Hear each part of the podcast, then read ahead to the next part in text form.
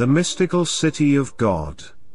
The Incarnation, Book 3, Chapter 5. The Venerable Sister Mary of Jesus of Agreda explains how His Majesty manifests new mysteries and sacraments, together with the works of the fifth day of the creation, to the Blessed Virgin Mary, and Her Highness continues to pray for the incarnation of the Word. 47. The fifth day of the novena, which the Most Blessed Trinity celebrated in the Temple of Most Holy Mary, in order that the Eternal Word might assume human shape, in her, had arrived. Just as in the preceding days she was elevated to an abstractive vision of the divinity, and, as the veil fell more and more from the secrets of the infinite wisdom, she discovered new mysteries also during this day.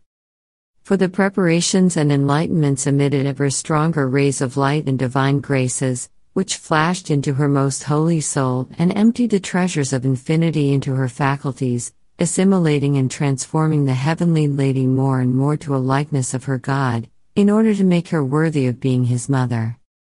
48. In this vision, showing himself to her with indescribable signs of affection, the Most High spoke to the heavenly Queen and manifested to her additional secrets, saying, My spouse and my dove, in the secret of my bosom thou hast perceived the immense bounty to which my love for the human race inclines me, and the treasures which are secretly prepared for their happiness. So powerful is this love in me, that I wish to give them my only begotten for their instruction and salvation. Thou hast also seen something of the small returns, of their most listless ingratitude and contempt, in which men hold my clemency and love Yet although I have shown thee part of their malice, I wish, my friend, that thou should once more know in me, how small is the number of those who are to know and love me as my chosen ones, and how great and extended is the number of the ungrateful and the reprobate. The innumerable sins and abominations of these impure and defiled men, whom I have foreseen in my infinite knowledge, retard my bounteous mercy and have locked up the treasure house of my divinity, making the world entirely unworthy of receiving my gifts. 49.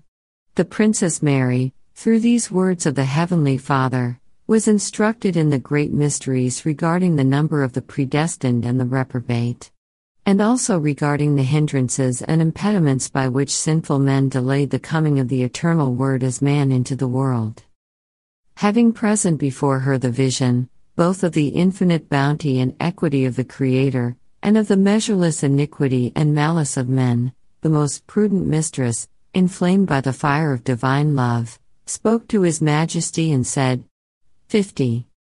My Lord and infinite God of wisdom and incomprehensible sanctity. What mystery is this, which you have manifested to me? Without measure are the misdeeds of men, so that only your wisdom can comprehend them. But can all these and many more, perhaps, extinguish your bounty and love, or vie with them? No, my Lord and Master, it must not be so. The malice of men must not detain your mercy. I am the most useless of all the human race, yet on its behalf I remind you of your fidelity. Infallibly true it is, that heaven and earth will come to naught, before your word can fail. Isaiah 51 6, and it is also true, that you have many times given your word through the holy prophets, and you have promised them by word of mouth, a Redeemer, and our salvation. How then, my God, can these promises fail of fulfillment without conflicting with your infinite wisdom, or how can man be deceived without conflicting with your goodness?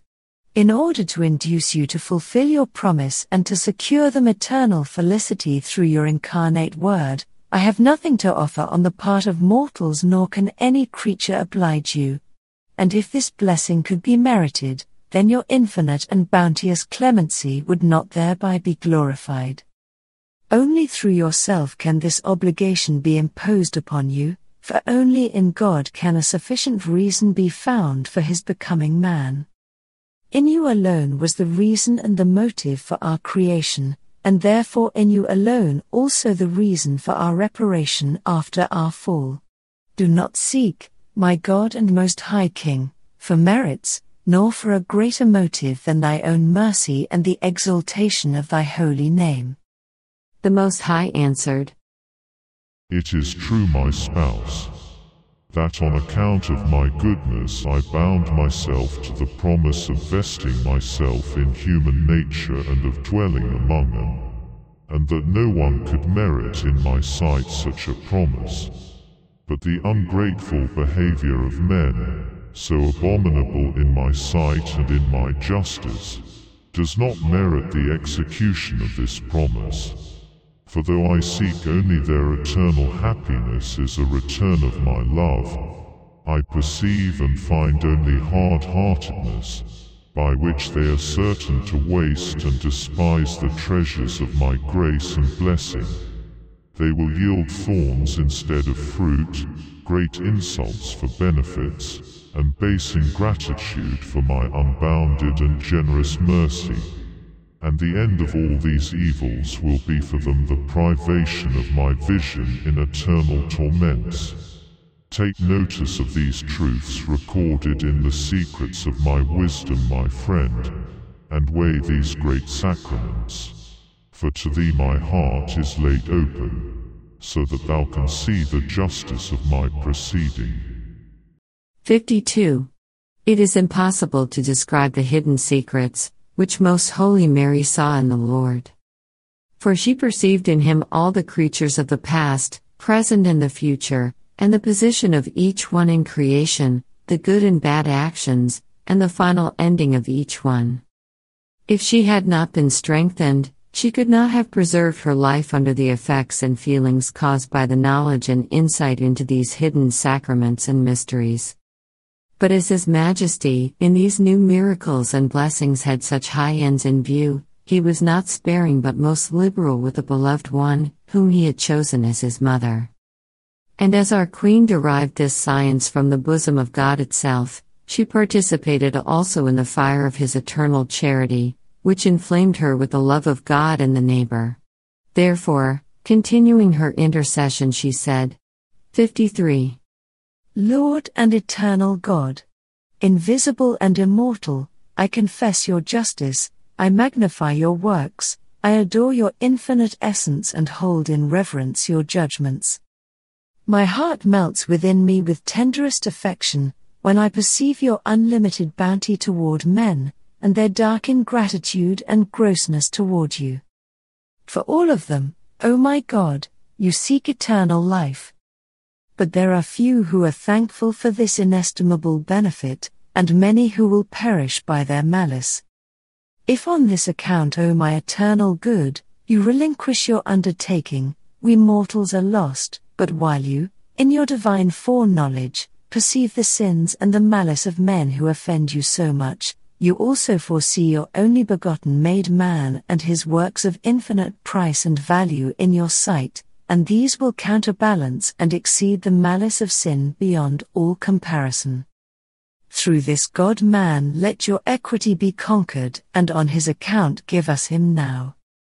And in order to urge my petitions upon you once more in the name of the human race, I unite myself with the spirit of this word, already made man in your mind, and pray for his coming in fact and for the eternal life of men through his hands. 54. At this prayer of Most Pure Mary, the Eternal Father, in our way of speaking, represented to himself his only begotten as born in the virginal womb of this great Queen, and he was moved by her humble and loving petitions.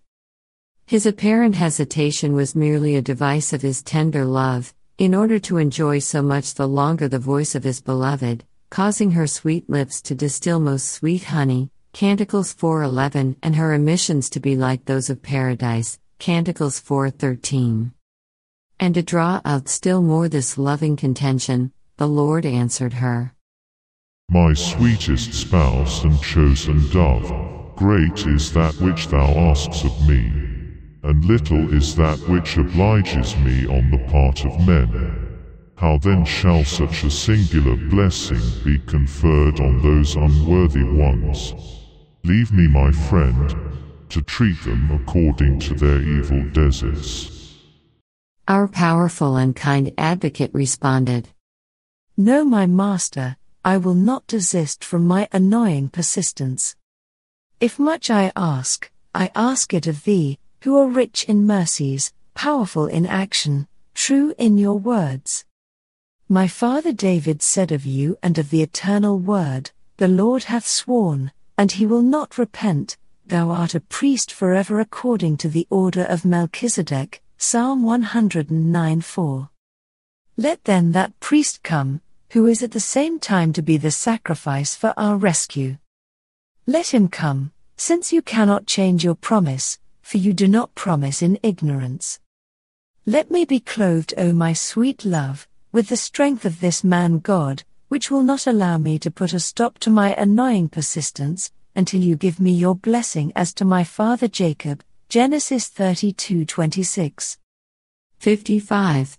In this contest, just as it once happened to Jacob, Our Lady and Queen was asked, What was her name? And she said, I am a daughter of Adam, formed by your hands from the insignificant dust. And the Most High answered, Henceforth you shall be called, chosen for the mother of the only begotten. But the latter part of this name was heard only by the courtiers of heaven, while to her it was as yet hidden until the proper time. She therefore heard only the word chosen. Having thus protracted this amorous contention according to the disposition of his divine wisdom, and as far as served to inflame the heart of this elected one, the Blessed Trinity gave to Mary, our most pure Queen, the explicit promise that they would now send the eternal Word made man into the world. Filled with incomparable joy and exultation by this fiat, she asked and received the benediction of the Most High.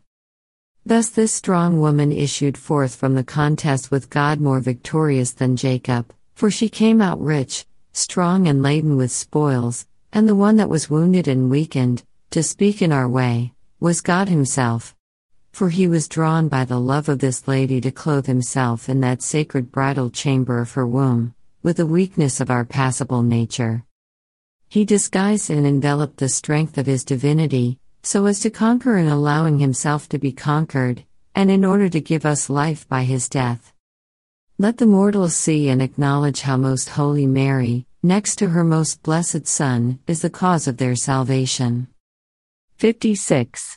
During this vision were also revealed to this great Queen the works of the fifth day of the creation, in the manner in which they happened. She saw how, by the force of the divine command, were engendered and produced in the waters beneath the firmament, the imperfect reptiles which creep upon the earth, the winged animals that course through the air, and the finny tribes that glide through the watery regions.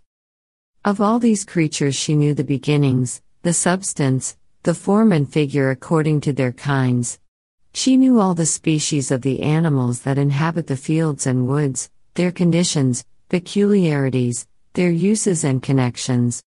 She knew the birds of heaven, for so we call the atmosphere, with the varied forms of each kind, their ornaments, feathers, their lightness, the innumerable fishes of the seas and the rivers, the differences between the whales, their forms, composition and qualities, their caverns and the foods furnished them by the sea, the ends which they serve, the use to which they can be put in the world. And His Majesty especially commanded all these hosts of creatures to recognize and obey Most Holy Mary, giving her the power to command all of them, as it happened on many occasions to be mentioned later on. Then she came forth from the trance of this day and she occupied herself during the rest of it in the exercises and petitions, which the Most High had pointed out to her. The instruction which the Heavenly Lady gave me. 57. My daughter, the more complete knowledge of the wonderful operations of the arm of the Almighty in raising me during the abstractive visions of the divinity to the dignity of mother is reserved for the predestined when they shall come to know them in the heavenly Jerusalem. There they shall understand and see them in the Lord Himself and with that special delight and astonishment which the angels experienced, when the Most High revealed these things to them for his exaltation and praise. And since His Majesty has shown Himself so lovingly generous toward you, giving you in preference to all the generations of men, such great knowledge and light concerning these so hidden sacraments, I desire, my friend, that you signalize yourself above all creatures in praising and magnifying His holy name for the works of His powerful arm in my regard. 58. At the same time, you must strive with all your power to imitate me in the works which I performed by the aid of these great and wonderful blessings. Pray and sigh for the eternal salvation of your brethren, and that the name of my Son may be extolled by all and known to the whole world. You must establish the habit of this kind of prayer by a constant resolve, founded upon firm faith and unshaken confidence, and by never losing sight of your misery in profound humility and self abasement. Thus prepared, you must battle with the divine love for the good of your people, firmly convinced that the most glorious triumphs of divine love may especially be looked for in its dealings with the humble, who love God in uprightness. Raise yourself above yourself and give Him thanks for the special blessings conferred upon you and for those conferred upon the human race. Transformed by this divine love, you will merit other gifts, both for yourself and for your brethren, and whenever you find yourself in His divine presence, do ask for His benediction.